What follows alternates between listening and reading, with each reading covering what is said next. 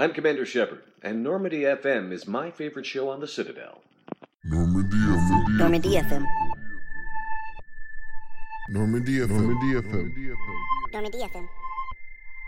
Normandy FM. Normandy FM.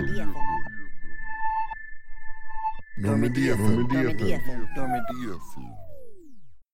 Normandy FM. Normandy FM. Normandy FM. Normandy FM. FM.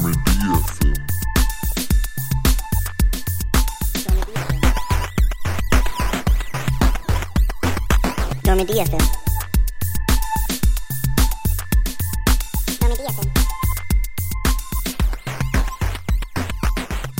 Hello and welcome to another wonderful, spectacular, extracurricular episode. No, I'm just kidding. This is like required. This is this is required coursework for Normandy FM.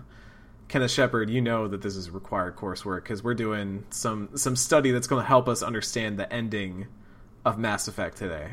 Mm-hmm. Are Are you excited? I am.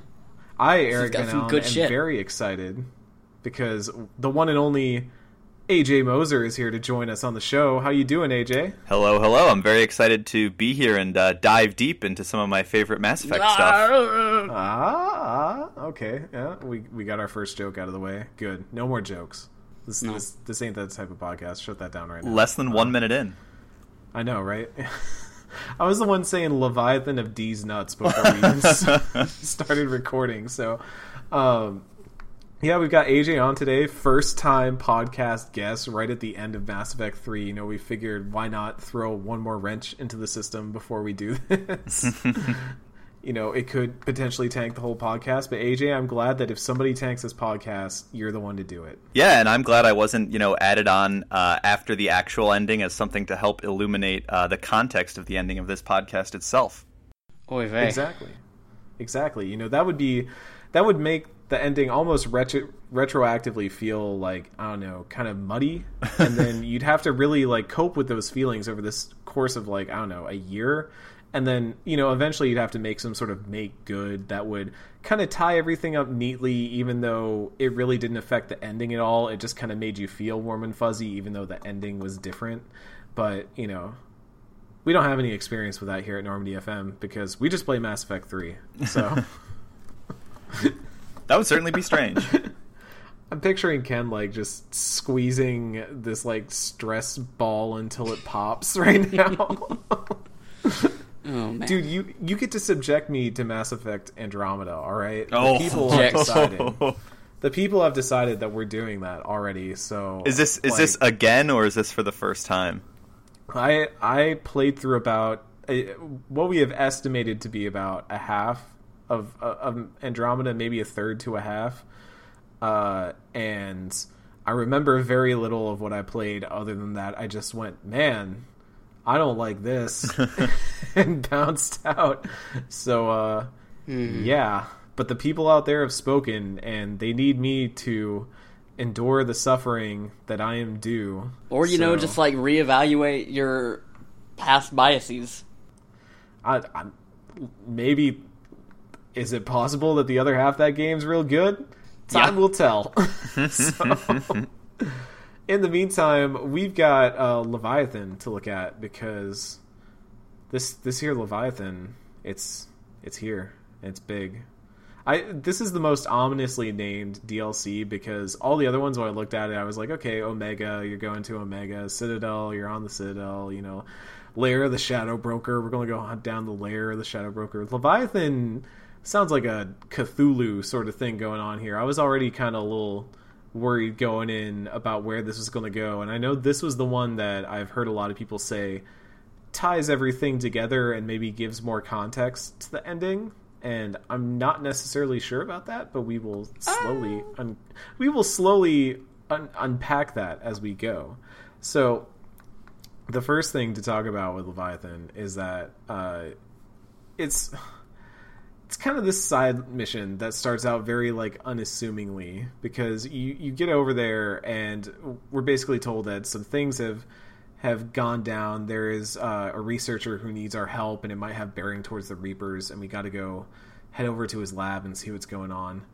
And uh, immediately when we get there, things are already going awry. Uh, his as we are speaking with people and learning about his discoveries, uh, his assistant just straight up shoots him, and that kind of kicks off what eventually becomes this larger like murder mystery. And so Ken, I, I want to kick this off real quick because we both had the exact same note to start with that Bryson is alarmingly modeled in this game. Yeah, like, and I've never been able to find who it is, like or why. Like, and the dude, like he he eats it like less than five minutes into the DLC. So like they put a lot of effort into somebody that wasn't going to be around that long too. So I, yeah, he dies like right away, and I I'm just kind of left there going like, wow, they really modeled this dude that just kind of eats it right at the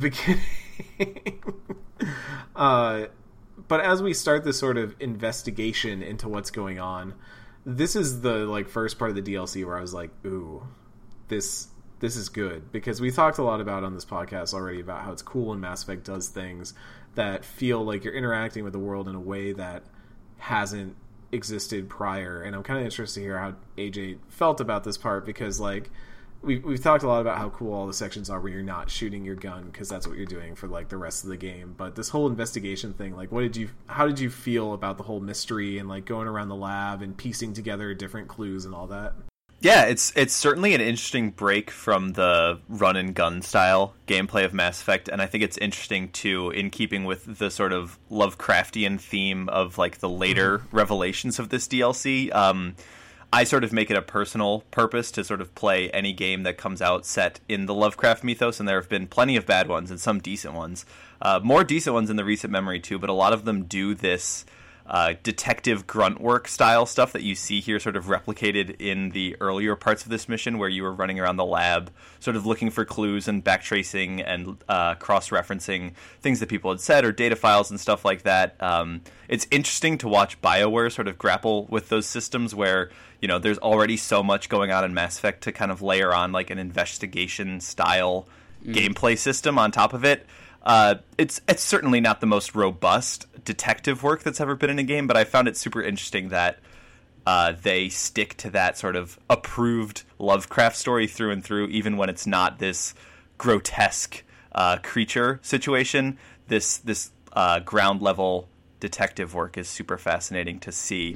Um, the story is sort of obviously this isn't the most compelling stuff in the DLC, but Leviathan from the jump, even as described, I remember you know before I had even played it, having played through Mass Effect three and, and wanting to see this piece of content, the way it was described, uh, the, this tracking down this mythical Reaper killing creature was super evocative and very just like interesting. Your mind obviously imagines something that the game could never replicate, but these early sections tease that out again, where you know it's this lab, everything's sort of gone wrong, and you're you're searching out for the mystery. And I do think these sections are particularly effective in you know guiding the player's imagination to the most horrible thing they could imagine and, and leading you to these disturbing revelations. So I think the sort of like haunted setting of it really is something that for the most part, I think I can't really think of any parallels that are in the Mass Effect series uh, to this investigation sequence, and I find it super super interesting to revisit at this point. Yeah, I mean, Yeah. The, the, the closest thing they have is like the Samara loyalty mission back in Mass Effect 2, Mhm. where like you were having to investigate that apartment. Yeah, But even that, like, was kind of bare bones, even compared to this, which, like we said, it's not as robust as, you know, things that are, like, more definitively about an investigation, like Danganronpa or Phoenix Wright. But it is, you know, it's a this thing that Mass Effect has never really touched on to this degree before. And I think one of the things that sticks out to me now is that it was also the first, like, real story DLC that Mass Effect 3 got. And even, like, the only thing that at this point that we'd gotten that was near the scale was Lair of the Shadow Broker. And I think this, as like a precursor to something like Omega or Citadel, like really showed that they were going all in on DLC in a way that they hadn't gone before. yeah. I really wanted to dig into that actually. Just the sort of to to jump back in time a little bit to when Leviathan or to right before Leviathan had hit actually, be, just because knowing how everything shook out with Mass Effect three, here here comes this very ominously named Leviathan DLC, the first piece of story for Mass Effect 3 that teases, you know, tying back up the loose ends of the story in, in whatever fashion. But and then these early missions sort of talking about the history of the Reapers, uh, some great cosmic mystery. I think anticipation was at sort of a fever pitch for Leviathan, and I had played it sort of in sequence, and it's interesting to look back on it. I think going in without the expectation of it being this thing that would significantly shift the Mass Effect franchise forever, which I don't think it is, but as this self contained piece of Lovecraft inspired mystery, I think it's. I, I enjoyed, again, watching it uh, much more this time around than I had uh, with my initial memories from playing through it the first time. Well, the thing Well, you, you bring you up, yeah, you bring up like Lovecraft, and that's something like I wrestled with a lot because I played this, and then in, in more recent memory, I I played a game called The Sinking City, which is like Yes, very I recent. I also um, just played through that one, so yeah. top of mind. And- and it uses like a lot of the same similar style of setup where you're investigating mysteries and you're kind of looking at clues and figuring out how they link together and eventually building up this sort of you know mind palace to get to whatever the end result is. Like the me- mechanically they're very similar but the thing that i think leviathan both initially captured and then eventually like failed to do for me was this sense that it was leading towards some sort of actual um like like actual thing that I would still be unable to comprehend because that's the whole like scary part of Cthulhu and all the the Lovecraftian mythos is that you think you've got like a grip on what things are and then you start to learn that like mm, maybe you don't and then maybe you're losing your grip and trying to understand it. Whereas here it was very much like you're still kind of putting together the puzzle pieces and it's like okay this is what this thing is and it, it, it definitely has like those tinges of lovecraft but it's like they let it go and then had to like pull it back down to be like okay keep it grounded in mass effect. Keep it ground we mm. can't have like extremely cosmic elder god space horror. We've already got the re- like the thing that always got me was they needed the reapers to always be the scariest threat that existed in this universe. And so like the idea of oh. leviathan this like being that was greater than the reapers was cool but by the end of this see by the end of this DLC you end up at this point where you're kind of like yeah like there's a really cool ending to this DLC that's like just friggin' awesome and I'm really excited to talk about it but um I ended up feeling and, and granted like again I have not played to the end of my Mass Effect 3 playthrough yet so maybe this will affect the ending in some way that is a little bit more impressive but it ended up feeling a little inconsequential in the scheme of things because you just kind of get the sense of like Oh, yep, they're yeah, cool. I, I- we can talk more about that later, but I, I felt like the Lovecraft thing was both a really interesting thing for them to to start to explore, but then ultimately they were never really able to go through with it because of the way the universe is set up. I don't. Well, I mean, to kind of before we move on, I want to touch a couple things. It's like one, I don't really feel like Leviathan is necessary. Like the DLC, not the entity. Um, is this really inconsequential thing? Because I think it does sort of like, you know, you, you get hints as to what it all means. You know, from the oh, base game. Oh, it, it But, ends like, up carrying things. It, I, I don't mean to make it sound like it's inconsequential in like learning information. I just meant like its effect on the universe. Let's say like this is more of a DLC where you learn rather than a DLC that has like a tangible effect on the Mass Effect universe, like in the ways that Omega does, where it's like okay, like characters die Yeah. and Yeah. Aria's in control, and like we went through a real arc in a journey, whereas this one kind of felt like it was exposition the DLC. And it was really good exposition, really well framed exposition. It just for a game that is completely about like your choices matter, changes will happen, people are going to die.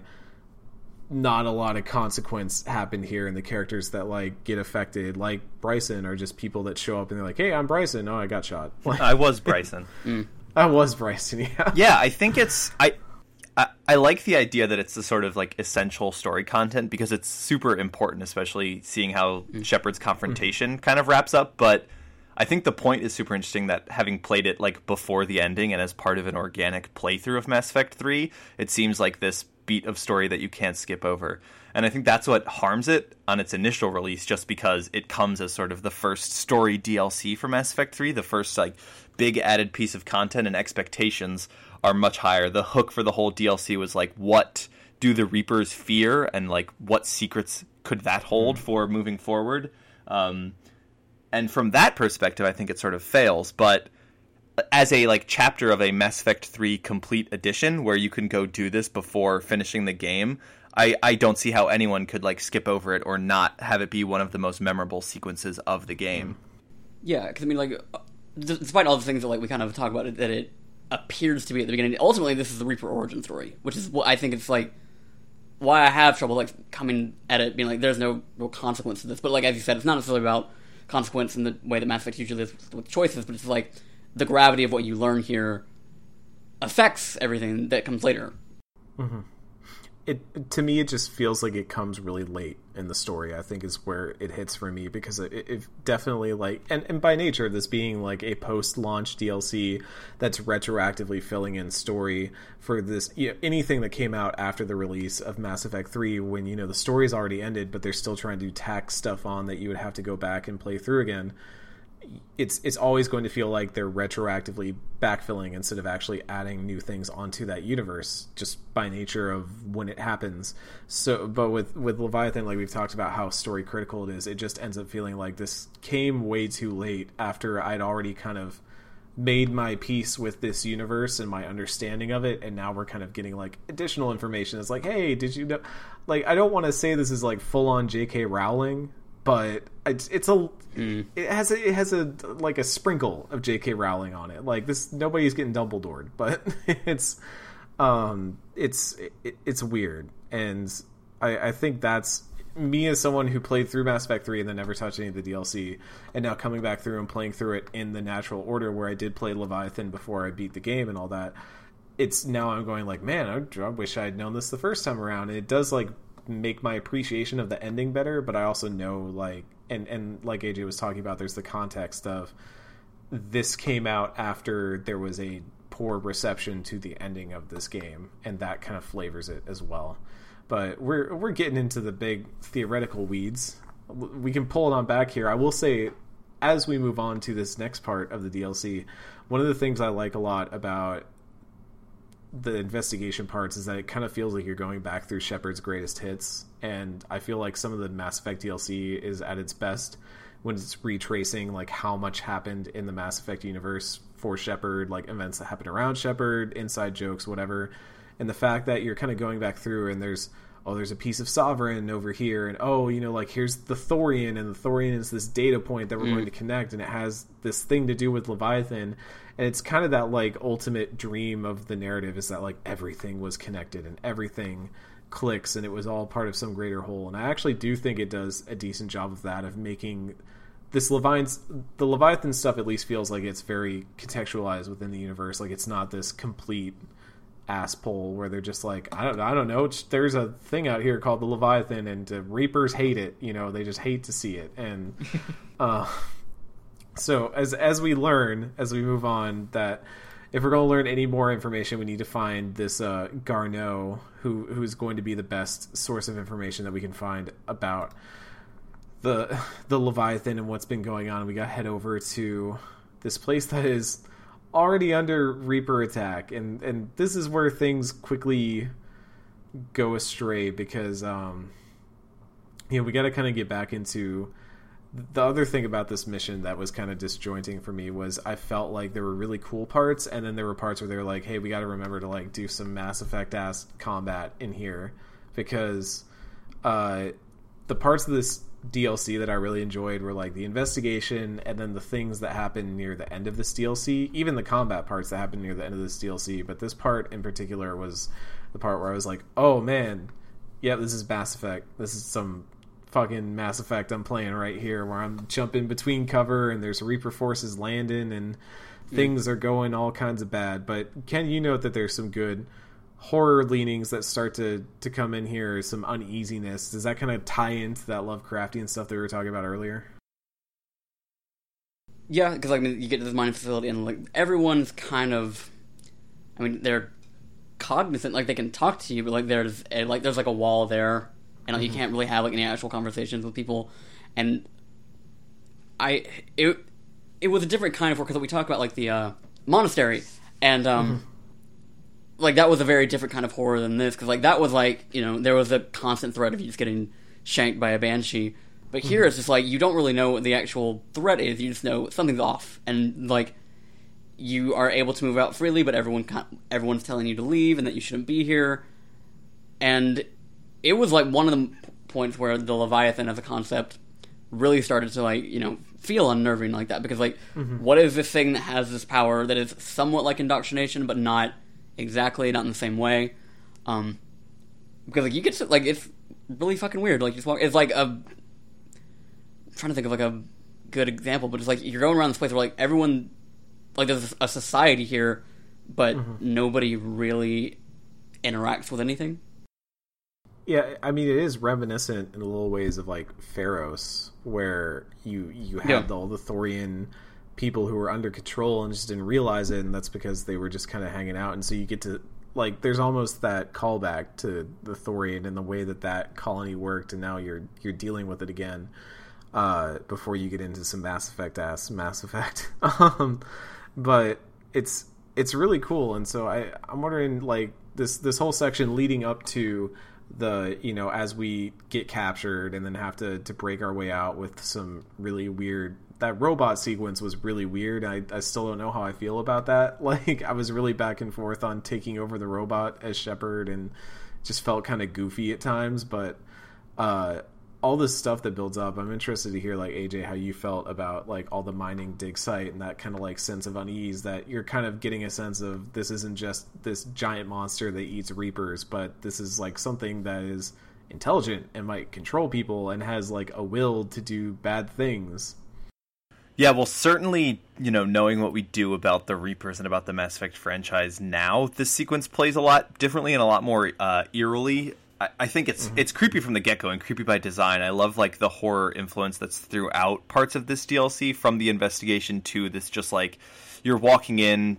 This is a hopeless situation. You can't really change anything. You can't save the people here or like reverse what's happened. You're really just trying to move forward with your investigation and, and look for answers. And I think this sequence again drives home the idea that the answers you're going to get are not going to be pleasant and they're not going to be uh, the most hopeful for the galaxy at large. It's going to be this sort of grotesque thing that Shepard's going to have to confront. And the escalation of this DLC, it's not a particularly long piece of content, but like the escalation that happens through it, I think is very well paced. I, I think you can probably play through it in a in a single sitting if you're if you're planning well ahead and the way it sort of builds to just this fever pitch of like paranoia and just dread setting, I think is really effective. And the mining sequence in particular is just sort of gross in how just the after effects of this entire sequence uh, take place and come to life.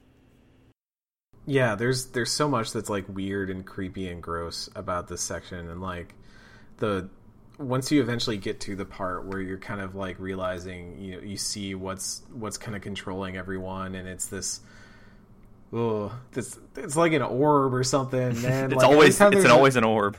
space orbs are bad, man. Like space orbs are just bad news, and it's like, ooh, I'm so not a fan of that. Also, yeah, I should correct myself on what I said earlier, which Ken just pointed out. I totally thought the robot controlling part was in this and not in, uh, it was not in Arrival when you actually do it. So thank you, Ken. You can leave that in and let me sound like a dumbass. okay I, I don't know why. Like I always think of that goofy controlling robot thing as being in this one, but it's not. Um, yeah, no, space orbs are bad news. It's just a bad time. Why do people fuck with like half of Mass Effect could be solved by like, hey, don't mess with that space technology. That's a bad. I mean, granted, Mass Effect the series would not have started if if we did not mess around with space technology. We should not have, but it's it's the weird story of what's going on. Um, so as, as we gradually learn that all these people have been held as thralls and things are going bad, we got to go back to to Bryson's lab and kind of figure out what's going on because we have realized that there was an artifact in Bryson's lab that looked a lot like the evil space orb, and so we should probably take a look at it and try to figure out what's going on. And this is kind of a cool part um, as we begin to uncover what's going on here. Um, so we start looking for we need and Bryson to get this thing working, but we can also get some clues about where that's going and kind of get some more background info on the Bryson family. And it, it kind of feels like again so bryson super animated face and bryson super animated face. It it feels like these are real life actors but also that like these characters were supposed to be around for longer than they actually were in the DLC. I don't, am I the only one like getting that impression that like Bryson was way too well modeled? Like they spent too much money on him Yeah. for him to just like be barely and I, I, in this. I can't even find like who this dude was like modeled after. Any like I, I would assume other people like thought of this and noticed it, but there's nothing on it that I can find. So maybe we're just imagining it. It's bizarre. I just yeah, it's I mean, if nothing Yeah. else, maybe they just like wanted to make like these DLC characters stand out more so than Yeah, but You know, were any the- of the characters in the DLC like that stand out? I mean, granted, like the characters that are in the later DLC are actually not. None of them are new characters except for, um, Nyreen. So, uh, yeah, I guess it's just bizarre. I just keep thinking about it. I keep thinking about like somebody like spent a lot of time making Bryson's face model look really good compared to all the other Mass Effect models, and then all of a sudden he just gets like capped in the first five minutes. It's like, oh, okay, He looks vaguely like Alfie Allen from Game of Thrones. yeah. That's about all I can get though. Alfie Allen in an early role as Dr. Bryson. Um, yeah, so we, as we gradually figure out, the only way that we're going to really uh, get things working here are if we find Ann Bryson and get things going. So once again, we have to take off after solving some clues to find Ann Bryson. And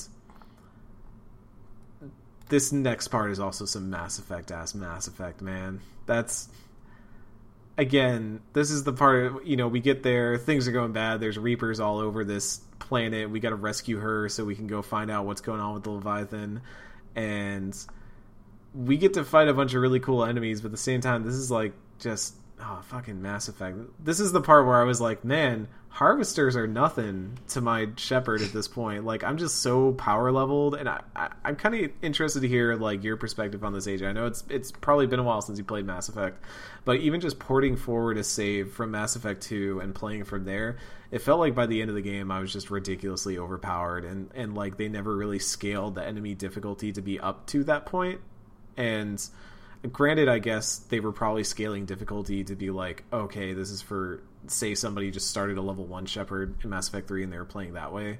But it ended up making it feel like yeah it's kind of a power fantasy. It's kind of neat but ultimately i just feel way too overpowered right now.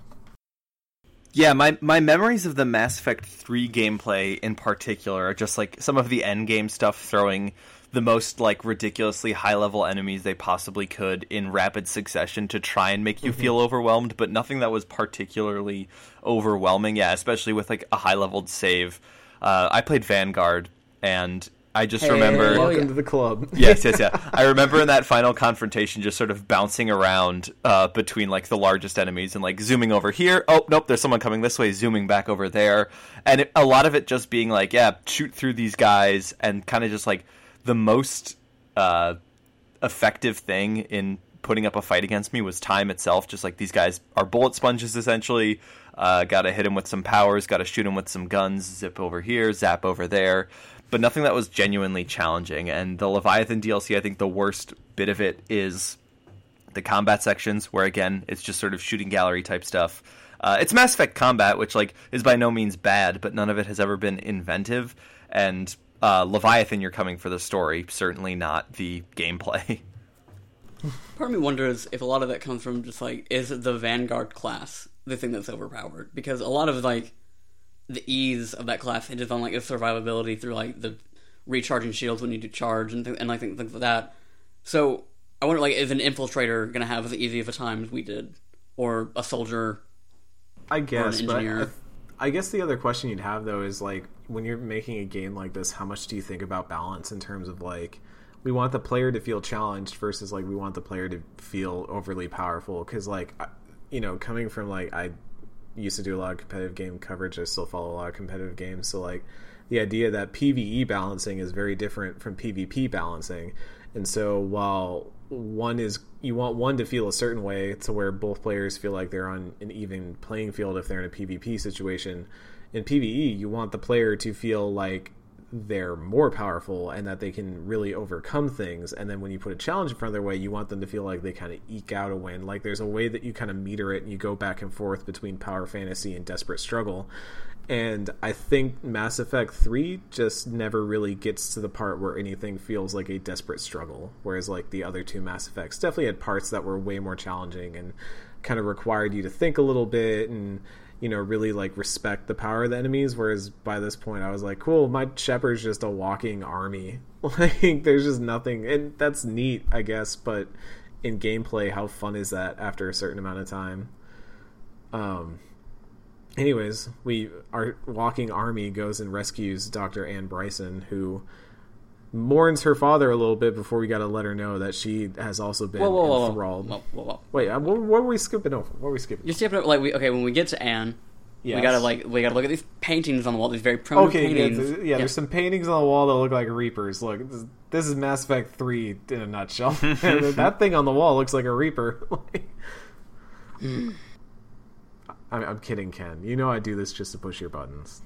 I just I enjoy it. It's it's fun for me. Been a long day. That's how I get my my kicks at this point.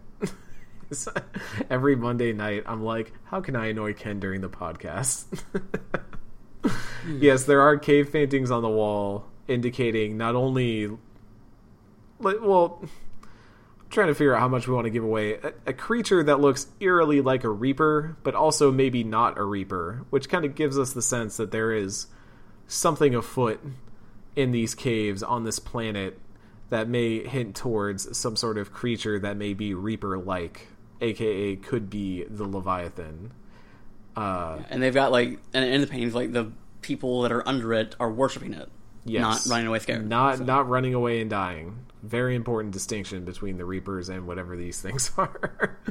um, but then we do get to Ann Bryson. She does mourn. We do let her know that she got mind melded with the evil space orb because she was dumb and touched the evil space orb. You don't do that. but we take her back and we realize that the best chance of tracking down Leviathan is going to be her mind melding again so we can kind of trace the signal. This is kind of the part where I was like, this is a weird. The way that they're doing this is kind of strange because EDI's basically like, oh yeah, I can like plug into the subsonic waves of space and like triangulate the location and stuff like.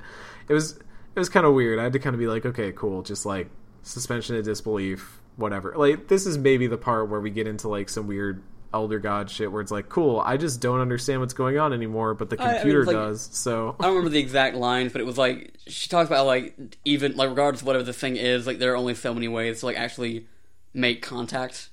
yeah, Like through that, so, like it's not like it's not Elder God. It's, there is some science to it. Like the science is nebulous, but it is at least like they're not there's video game feigning some science sort to of. it. There's, there's video games. They're not feigning this is like some sort of fantasy magical thing that they're like I inserting. in mean, this, biotics are basically already space magic, so Yeah. we're already space mages. It's okay. Just be okay with being a space wizard. Also, a Hmm. fun fact: you can convince if you talk to Vega enough here, you can eventually take the screaming head experiment back to the Normandy cabin and just have it hanging out. If that's a thing you want to have If, yeah. If you, like, in your cabin. Yeah. r- really popular with the romantic interest in this game. I, I was literally thinking like that that thing would be in the sex scenes. Like when somebody comes to your cabin at the end of this game, that severed husk head is probably in that scene now. Oh god.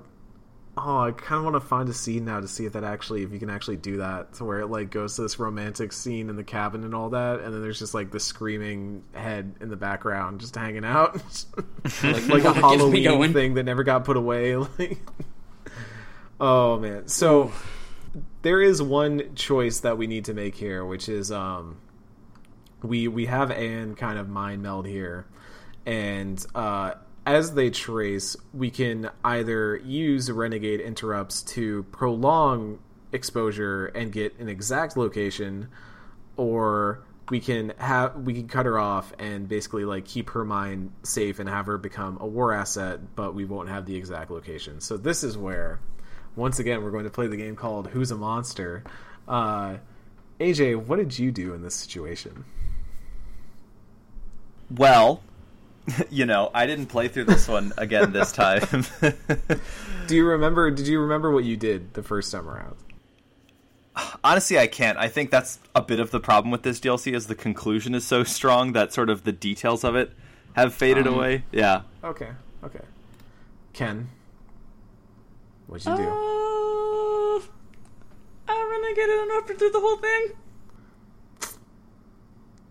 You're a bad person, Ken. Come on, I know. Come on. But at this point, like my my mindset was like, you know, they're framing Leviathan as like this Reaper killer, and like I played the I played Leviathan, you know, at the very end, like, and Thessia happened, like all this awful thing, like we're losing the war at this point, and it's like I always envision my Shepard like desperate to the point where he was willing to risk. Willing to sacrifice a person. Is that worth the risk, Ken? I mean, you pick destroy too. Don't you come for me? oh no, we're gonna talk about destroy. Don't worry, but because, like I said, I think we came to that conclusion based on very different reasonings. um.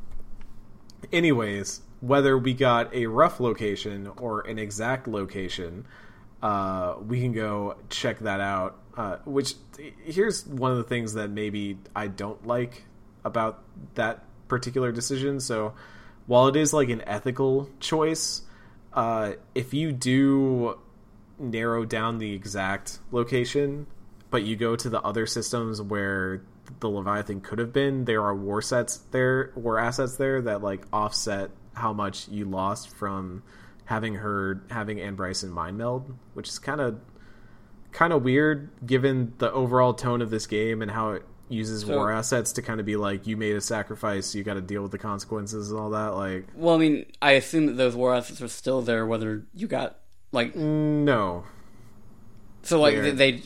they only They show are up- contingent? They're, yeah, they're contingent on you specifically, like frying Ann Bryson's brain. That's fucking weird. Hmm. Yeah, no, I didn't believe it either until I was doing the the read up for this episode, and I was like, oh, oh, that's not good. um, so we had head over to a great name, Cy Tofit, uh, and we land on Despo- Despoina, just Des, uh, I don't know, these So- ponies. to quote Thor from Infinity War, all words are made up. Yeah, yeah, no, they're all made up.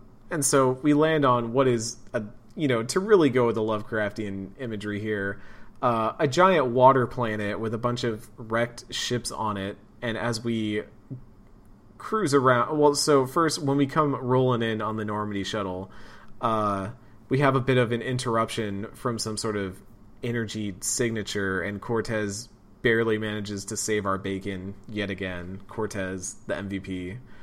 Cortez the greatest. Love Cortez, truly. Ken says he wishes that polyamory was an option. Sorry. I mean, Bi- it's look, fucking Bioware's still figuring out like the one-on-one relationship That's stuff. fair. They can't get Yeah. to polyamory yet. uh, maybe in Maybe Mass Effect Age. Seven. or in Dragon Age Four because Dragon Age is way ahead of the game on that stuff. That's also Um, true. They could they could show Fire Emblem a thing or two. Uh, we we we land and we get to kind of explore around, and this is another cool part where we get a lot of that like Lovecraftian horror stuff, where we're like, oh man, there is a ship's crew here, and let's read the log Surely nothing bad happened to like um, as we gradually learn of them. I I think they start eating each other. I'm trying to remember. I'm pretty sure there was some mention of light cannibalism at one point, and that's when I was like, "Boy, things really went bad here." Um, and you also kind of get this point where uh, your squad mates are starting to realize the the scope of what this thing is, and they actually start to say like, "Hey." Uh, maybe this Leviathan thing is so dangerous that no one should use it because we have no idea what's going to happen when we actually find it. Like this, there's this whole idea that is the Reaper killer, but it being, you know, I mentioned in my notes like the idea of an apex predator, and like that that means it also hunts everything else, not just Reapers, you know, and there there's you're starting to get a sense that it might not distinguish between a mutual uh, enemy and someone it may be able to help out, like it, it's just gonna eat. It's just gonna kill. um, but a as we soon realize, the the signal's coming from below the water, and we need to get a well, we need to get the shuttle up and running, but we also need to get a mech up and running. And Cortez gets another awesome moment of holding out at the shuttle as we get all these plugs situated and get everything rolling. Shout outs to uh to Cortez for holding it down. and then we get to what I will say is probably the coolest part of this entire DLC, which is where we play Titanfall. We just straight up suit up in a mech. And I was trying to remember, and you point this out too, like the last time you pilot an Atlas, and I guess you can do it in Grissom Academy, which I totally forgot. I always skip over that part where you can actually get in the mechs and, and fight with them. But uh, it's it's it feels cool. I, So like the thing is, in theory, you're supposed to like if there is an atlas anywhere in a fight, you're supposed to be able to hijack it because if you kill the pilot instead of destroying the actual mech, you can use it. But like, and that was like a huge thing in the marketing because like I remember that was like one of the things that they were always bringing up in trailers. But that I always felt like the work to get to that point never felt worth using it when I could Yeah, just charge it anything I want. Atlases die pretty quick. like Yeah. again, the larger enemies in this game end up just being bullet sponges, whereas it's the smaller enemies that are more dangerous. So, like, every time I saw an Atlas, I was like, cool. I'm just gonna shoot it a couple times with my Mattock and bye. Peace. Mm. Uh, yeah. But Titanfall is a cool game. That's what I thought about this whole segment. I mean that's that's fair. Titanfall two is a cool game. Titanfall one was so. no, it was alright. Still It cool. wasn't the worst. Lowercase c cool. Yeah. Yeah. Yeah. It had the smart pistol. You can't diss on the smart pistol. The most broken ass video game gun to ever be made.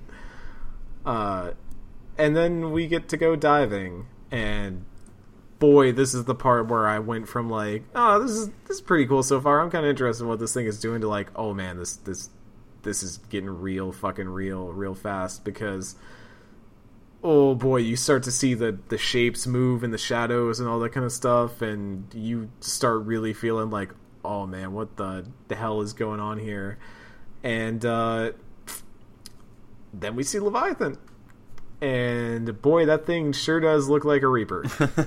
that uh, that's a big mean squid, and uh, you know I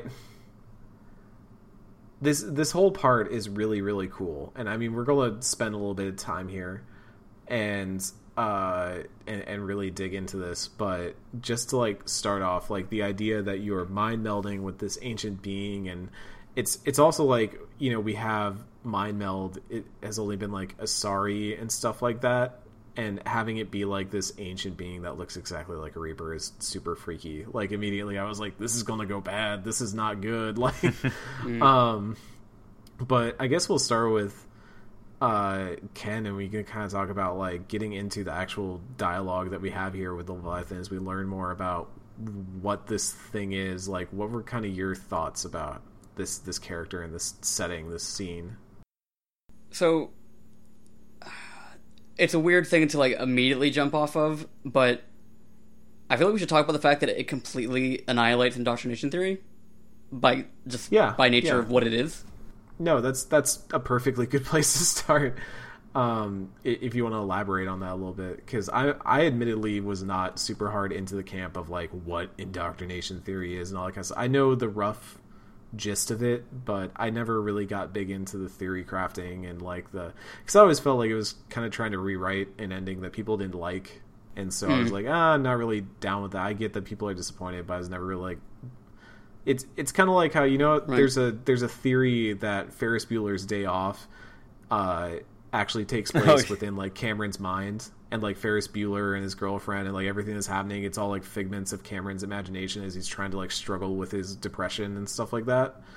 Like that's an interesting thought experiment, but then you watch the movie and you're like, ah, that's not what happened. And I felt the same Yeah. way like you know playing Mass Effect. I'm like, yeah, you know, maybe it'd be kind of cool if Shepard was indoctrinated, but that's not what happened. So, uh, but Yeah, if I you mean- want to like expand on that stuff a little bit more as someone who is more learned in that area, Because like I personally wasn't, I wasn't like I was one of, I wasn't opposed to indoctrination theory, but I also was like, this is a a long shot that people are like, because like not every point that people would bring up really seemed to hold water. Where like some of it like they point to one thing, I'm like that makes sense, I can buy that. But I mean, so I guess we're gonna. The thing that sucks about this is like you can't really talk about Leviathan without us kind of skipping ahead a bit. So one of the main like pillars of the indoctrination theory, the idea that Shepard is being slowly indoctrinated throughout the trilogy, and that Mass Effect Three, like the end of Mass Effect Three, is this sort of um, final fight in Shepard's mind. I guess is the best way to describe it. Requires some a character that appears at the end of the game to not be actually real. And so we Yeah. learned that the, the Leviathan, in eons ago, created this artificial intelligence that was meant to sort of like mitigate conflicts between synthetic and organic people, and we later like we don't. I guess we don't need to go into specifics of what. Well, no, I guess we'll have to, but basically, Yeah, we can we can talk about it now. I mean, we're basically So- just in it now, so we can just talk about Okay. this whole thing. So Yeah, so this is this is the catalyst, which is we later find out is an AI that created and controls the Reapers, and the entire like the crux of indoctrination theory requires catalyst to not be a real thing, and so by Leviathan, you know, this entire piece of DLC existing, which basically spells out the origins of the Reapers and also by extension the Catalyst, and you have another character that is actively acknowledging the thing that has to be fake for that theory to hold water all the other sort of like happenstance and coincidences and things that you can point to and that they are none of it holds water anymore because like the very core basis of that theory is undone by this DLC. Mm-hmm. And so that was like a, I mean amongst all the other like the actual interesting like parts of finding out the origin story of the Reapers, that is what always stuck out to me is because like even with the extended cut, it I mean it basically undoes that theory, but like not in like the most concrete way. It is just like kind of like by not bringing it up in an extended ending that is supposed to sort of tie up all the loose ends that people had questions about. If it doesn't do that, you assume like by omission that it is discrediting that. Mm-hmm. Where this is the first actual like concrete like sorry guys, you were wrong. I mean, I feel like it also sets up a very necessary like basis. Like you were talking about, we get a very real sense of why the Reapers are doing what they're doing, because Yeah. even going into this, we kind of you know in Mass Effect Two we get the sense of like okay, you know they're kind of turning everyone into liquid slurry that then turns into like they can fuel that into making a Reaper somehow, and that's neat and all that, but we still don't get a general sense for like okay why do they want to make more reapers? Like what is their objective? Like what is the greater thing that they're trying to do? And you know finally we've got it here which is that it's you know there's an artificial intelligence tasked with making sure that life was preserved. And as things always go with this every single freaking time uh it it concludes that the only way to preserve life is to destroy life essentially or rather like destroy it by controlling it and so Right. uh the leviathans are quickly killed by all the servants of the intelligence and turned into harbinger which is the first reaper that's like a cool little throwback is that we know like Yeah. oh harbinger was the first That's an Reaper. awesome. That's an awesome throwback, and I love how Shepard Yeah. reacts to it as well. Of just like, oh shit, Yeah. really? Huh? Yeah, and I mean, and it it all kind of like the Leviathan looks like a, what we know the Reapers look like, and it kind of explains like why, like as obnoxiously stupid as it looked, the human Reaper in Mass Effect Two, like why does this look like humans? Like now we know why Harbinger looks like that. Like it's like you know the chicken before the egg Well, kind of thing. Like the the way I saw it, because like the other like hole in that is, you know, all the other Reapers look like Harbinger too. It's not just Harbinger, and so I feel like that retroactively made Mass Effect Two like the final boss feel a little bit more impactful, just because it was like they were so afraid of Shepard that they altered, they were going to alter their form to try and combat him because they saw him and by extension humanity as a species that had evolved past their creators. And so they needed like a greater form than the one that their creators took. I thought that was like a cool I, you know i don't know if that was the intention or not or if they're just like they had just watched you know terminator 2 and were like that movie fucking rules. Let's make, let's make this giant ass robot that looks like that.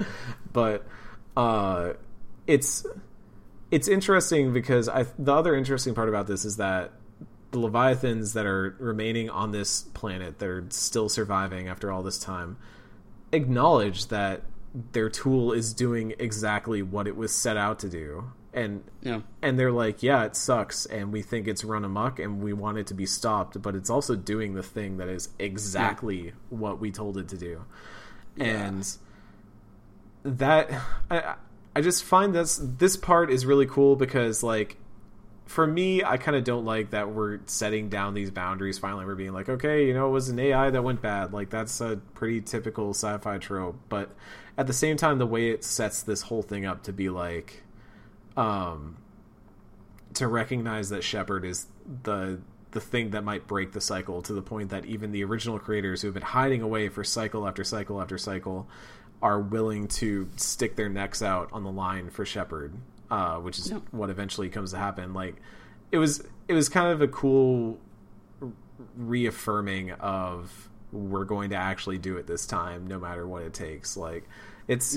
I, I like that, and also these guys are just freaking cool, man. Like I'm looking at pictures of them right now on the wiki and stuff like that. Man, they're just awesome. they're they're big and they're mean looking, and then you know, AJ, tell me how you feel about the Leviathans. I think, yeah, incredible payoff to this little piece of story DLC. This entire confrontation is so interesting and some of the best Mass Effect stuff. You just get like capital L lore for the Mass Effect universe, which I personally can't get enough of. I think it's appropriately creepy, and the actual like mind melding of it all really doesn't feel similar. I mean, the Asari are an entirely different bag, but this feels significantly more invasive than any of the other mm-hmm. mind melding type of stuff. You know, when it appears as like a deformed version of the Shepard avatar and is sort of speaking through Shepard's image in that like narrative dream sequence is all very interesting and sort of literally walking through or walking Shepard through the history of the Reapers and a- mm. all through that history. It's the sequence that I guess serves to remind Shepard and the player that like as as hard as you try, like this is a losing fight. You are losing this war. You're fighting with powers that you really cannot comprehend, let alone fight against. And I do love Shepard's. Well, I guess it matters on how you play it, but sort of Shepard's like willingness to stand up against this significantly forceful foe and sort of say like, "Hey, you're wrong. You've been watching. You know that this cycle itself is different. Uh, I might be the one who's able to at least put a stop to the Reapers and and fight off this cycle." It's just some of the most compelling stuff I think in Mass Effect 3, a game full of very satisfying conclusions, in my opinion. Uh, just constantly topping itself in terms of satisfaction for the player who's invested in these storylines over time. And Leviathan gives Shepard this one-on-one confrontation with like something that's truly never been seen before in the game. You know, you don't get to speak to a Reaper all that often, if ever. Uh, and this opportunity in the Leviathan DLC is particularly interesting in that capacity. The design, personally, I wish it was just more out there, uh, but I get what they're going for with it being the model for the original Reapers. Um, it's super compelling, just dark stuff at the bottom of the ocean here. I'm a sucker for any of that kind of stuff. The entire dive sequence as well reminds me of like uh, James Cameron's The Abyss. It's just Yeah, yeah, foreboding and ominous. Like having if this was someone's first time through the DLC, you know that dive sequence has to be some of the most gripping stuff in all of Mass Effect. Uh, not knowing what you're going to get at the bottom of the ocean there, it really is effective stuff. I love this piece of DLC. It's it's funny that we get so involved in like exploring the void of space and then like the idea of just going to the bottom of an ocean on a planet is like so freaky i, I was thinking about this recently with uh outer wilds Yes. And, like i love outer wilds but you know besides the dark bramble which is just evil um I was actually really scared for a long time of going into the core of Giants Deep just because there is something about like deep underwater that just freaks me out. And I was like, why am I so cool just drifting in the void of space? But the second you talk about going like fathoms under the sea, it's that's even scarier. Like that's frightening. And I think this does a really good job of portraying that. It, it, it's really Yeah. cool.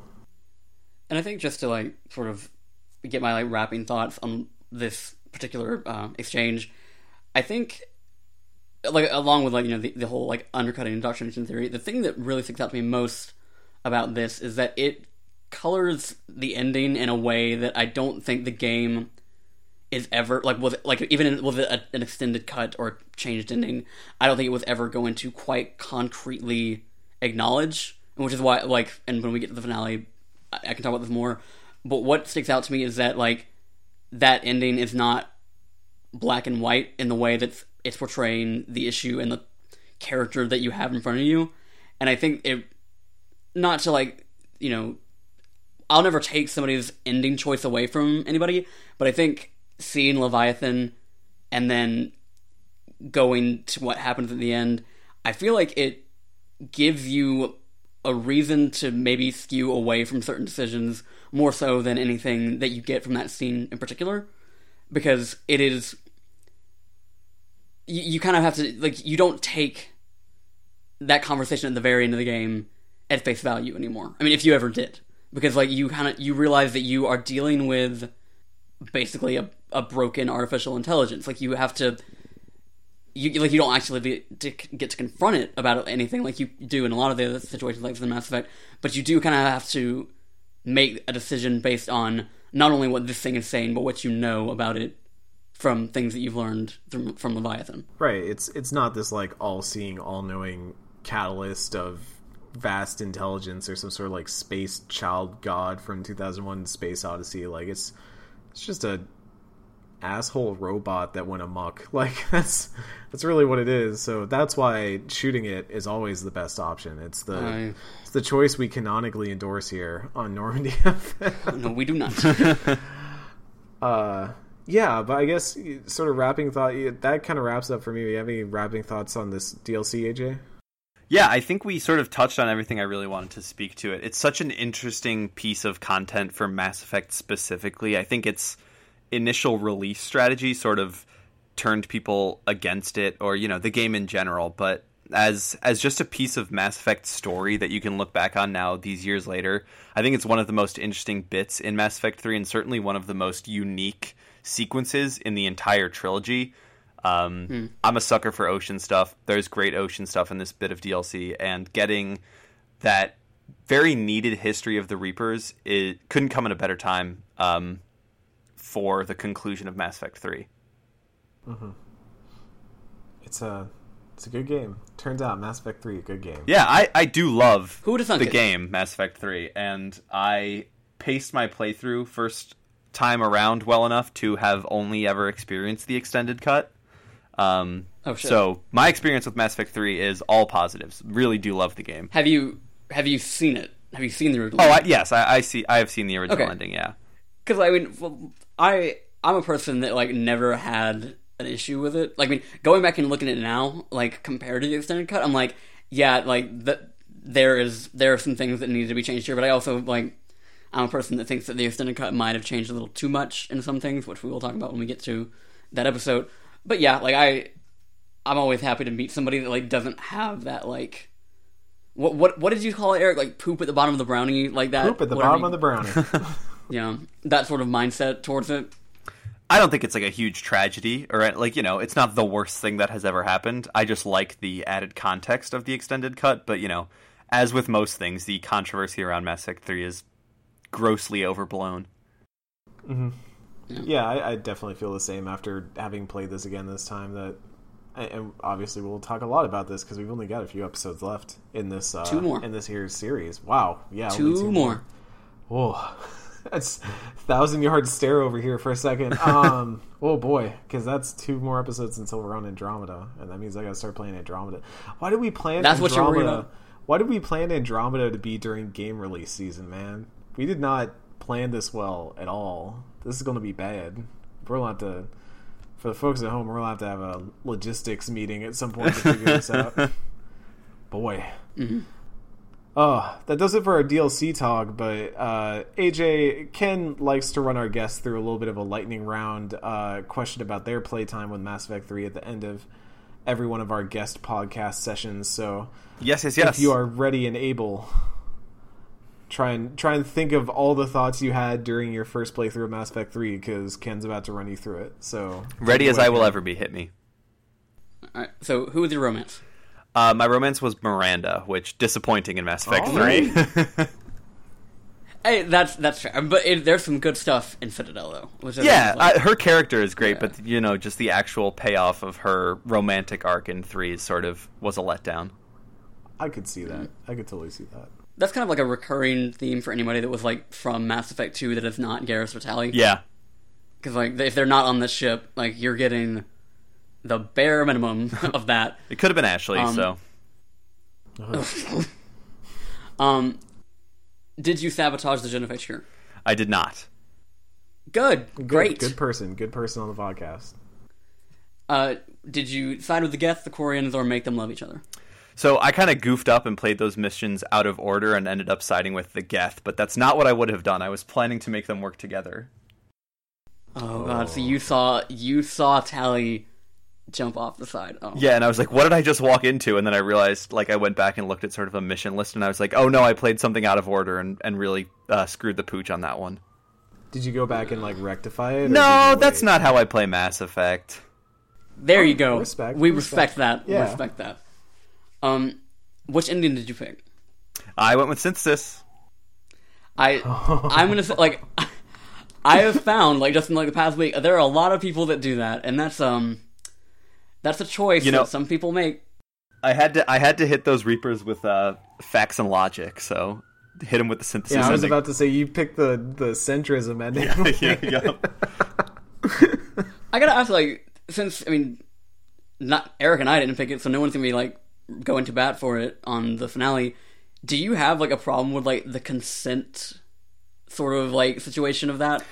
Well, yeah, sort of in like retrospect, I think it's it's definitely problematic. But at the time, for me, destroy just felt like the ending to kind of pick that was meant to be the like you know the capital G good guy ending. If you play your chips right enough, like you know if you have enough points, your Shepard will live. You'll get this little cutscene, and it just felt to me at the time playing through it like a cheap reward and like not what I would would have wanted my character to do. Control, I think, is the most outright just like. Um, if it was if it was you know a Star Wars game, it would have been like the full Sith ending control, where you're just like seizing this power for yourself. And synthesis, calling it the centrism ending, is certainly you know uh, accurate. It walks the line of the possibilities for it. I think are the best for the galaxy overall. In reality, what will happen? I mean, right off the bat, you bring up the consent thing, which is like not a good look. Um, but the way I played through my Shepard and his relationships with the galaxy at large, I like to believe um, that he had the best interests of everyone else at heart, and that the synthesis ending was meant to truly not only you know save this cycle, but sort of change uh, the galaxy at large moving forward. And thankfully, uh, there's never been story content released that uh, speaks to the opposite of that. So I choose, I continue to choose to believe so. I don't know, but like the calling to destroy the like the good ending per se, because I don't think there is a I mean, it best has or good ending. it has 'Cause, like, I mean, you- repercussions, but maybe Like, I mean, the they- least of all of them. It's I don't even know about that because I mean it depends on like what you're where you're coming from because like what's the point of like even salvaging the Geth in on Rannoch if you're just gonna kill them later? If you're looking at it from a very objective standpoint, you salvaged them so they would get you to the point where you could then destroy the Reapers. Well, yeah, but that and that's the thing is like that's a very Like, renegade way of thinking of it. utilitarian, and yeah, well, I mean, it is red. I mean, if you Yeah, think but- about and it in but that- terms of like the colors of Paragon and Renegade, it is Right. the Renegade choice. And you know, and that is you know that that seems like fairly consistent, but like there are people uh, like you, you and I kind of talked about this a little bit. Like th- we feel like there are probably people that picked destroy for like Hundred percent, hundred percent A- picked it. a just very 'cause particular- might live.